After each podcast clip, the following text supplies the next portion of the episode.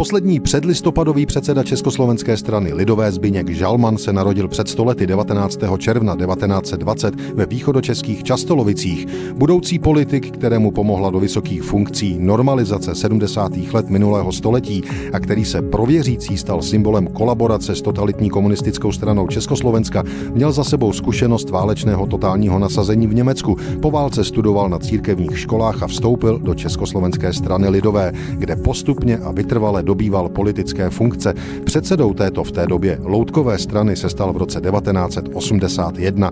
To už byl poslancem podobně loutkového Českého parlamentu České národní rady, následně i federálního schromáždění. Československou stranu lidovou Zbyněk Žalman vedl v letech společenského bezčasí 80. let.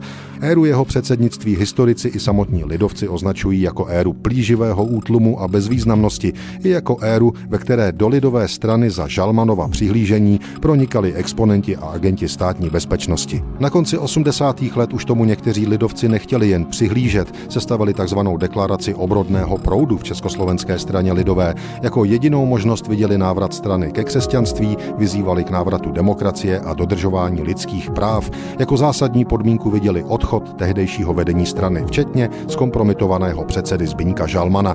17. listopad 89 a start sametové revoluce, touhy rebelů a tisíců dalších lidovců splnil. Na rozdíl od podobně kolaborující Československé strany socialistické se ale lidovci jako důležití hráči českého politického systému udrželi dodnes. Jejich poslední předseda z neblahých časů Zbyněk Žalman se narodil 19. června 1920.